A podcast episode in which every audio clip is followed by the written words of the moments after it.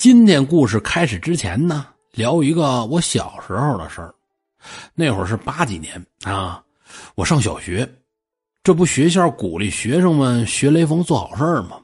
我跟几个同学一起给人交警交通岗的岗楼那儿擦玻璃去，擦的干净不干净放一边，干完活啊，非得让人家给我们写一封表扬信。好几十年过去了，现在想起来挺有意思。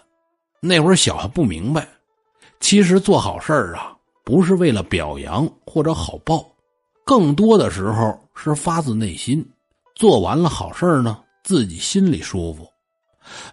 咱们今天的这民间小故事就跟做好事儿有关。事儿发生在湖南，说古代的时候有个樵夫，就是靠砍柴为生的人啊。这人叫张须，多大岁数呢？20多岁。家里虽然不富裕，但绝对是个善良、老实、厚道的这么一人。说这一天上山砍柴，小伙子有力气，砍了特别多的柴火，打好了捆儿，用杠子挑着穿树林往山下走。这会儿是天近黄昏，路也看不好，结果一不小心踩到了猎人打猎布的陷阱，一根绳套嗖一下就套住了张须的右脚，人还没反应过来呢，就被倒着掉在了半空。这不坏了吗？天近黄昏，深山老林，周围一个人都没有，时候一长啊，这人就得活活的困死。有人吗？快来救命啊！张须喊救命。他这是密林子，不像说空旷的山谷，喊一嗓子救命能传出去10好几里地。密林子里边声音传不出去，喊了半天救命，哪有人呢？四周除了鸟叫以外，就剩风吹树叶的声音了。张须暗骂呀，这哪个挨千刀的在这儿设了个陷阱啊？这不坑人的吗？救命啊！谁来帮帮我呀！快放我下来呀！接着喊人吧，就这一条道了。过了没多大功夫，就觉得全身的血嗖嗖的往头上涌，一阵一阵的头晕目眩，想使劲挣扎呢，可是连气儿都喘不上来。山里黑天都早，不大功夫天就彻底黑下来了。熬着吧，但愿在我困死之前能有人救我。就在精神恍惚之际，张须突然就看到一个人影，嗖一下从他面前飘过去了。怎么没看见迈步啊？仔细一看，来的这人真的没有脚，就那么悬在半空中飘过来的。哎呀，都说这山里闹鬼，这怎么这时候让我给碰上了？我连跑都跑不了了，这不倒霉了吗？看来呀，今天我是交代这儿了。想到这儿，双眼一闭，等死吧。就在这时候，就觉得脚上掉的这绳子一松，身子紧接着往下坠，啪一下，整个人就摔地上了。好在下边这地呀是软的，又有不少枯树叶，没摔坏。可是这一下也摔得够巧的，把人都给摔背过气去了，跟地上躺着不能动。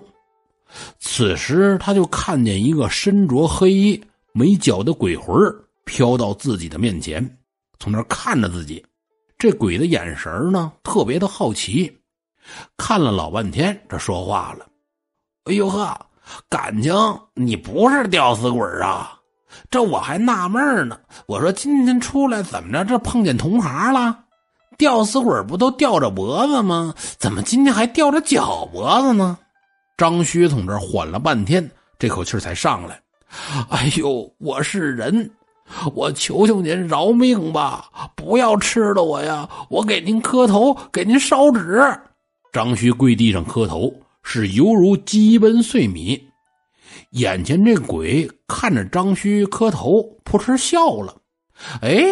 谁说要吃了你呀？快起来吧。哎呀，我不敢呐。不敢？让你起来你就起来，你怎么还不听我的话呀？非把我惹生气了吃了你不成啊？我告诉你啊，赶紧起来。哎，那成，我听话，我起来。张须哆哆嗦嗦的站起来。那鬼看张须站起来，他腰旁呢挂着这么一葫芦。哎，我说你腰上那葫芦里装的是酒吗？张须看看自己腰，啊，是啊。张须摸到腰间的酒葫芦，赶紧拿下来，又从口袋里掏出2张饼。我说您是不是饿了呀？啊，这酒和饼都给您，我谢谢您把我放下来，要不然呢，我可就交代在这儿了。嗨，好说啊，那我就不客气了啊。这鬼把酒和饼接过来，也不客气，直接开吃。张须也琢磨，呵，这鬼也不见得说跟传说那样专门吃人害人呢。啊，这鬼不也吃烙饼吗？不大功夫，鬼呀是吃饱喝足了，跟张须就说，哎呀，吃饱了，得呀，今天呢算你走运，其实帮助你对我自己也有好处。张须就不明白了，哎，这话怎么说的呀？就因为我给了您这酒和饼，这就算好处了？您知道吗？啊，其实啊，这些不足以表达我对您的感激。我原以为世上的鬼都是坏的，没想到啊，今天我有幸碰到您这样的好鬼，如果不嫌弃，您跟我回家，我呀定当是好酒好肉的招待您。这鬼听完一摆手，哎，不用啊，你不知道，得呀，看你是个实诚人，实话跟你说吧，我生前呐做人的时候特别的懒，从来就没做过坏事，但是呢好事我也没干过，就依靠着家里人养活我，我也不知道出去挣钱照顾家里人，后来家里人都死了，没人管我了，我被活活的饿死。等我死了之后呢，来到了阴曹地府，阎王爷问我话的时候，我也懒得说，实在不说不行了，我就简单的对付，这把阎王爷给惹生气了，让这群鬼差就打我，打得确实疼，可说实话我都懒得喊疼，你说我懒到什么程度吧？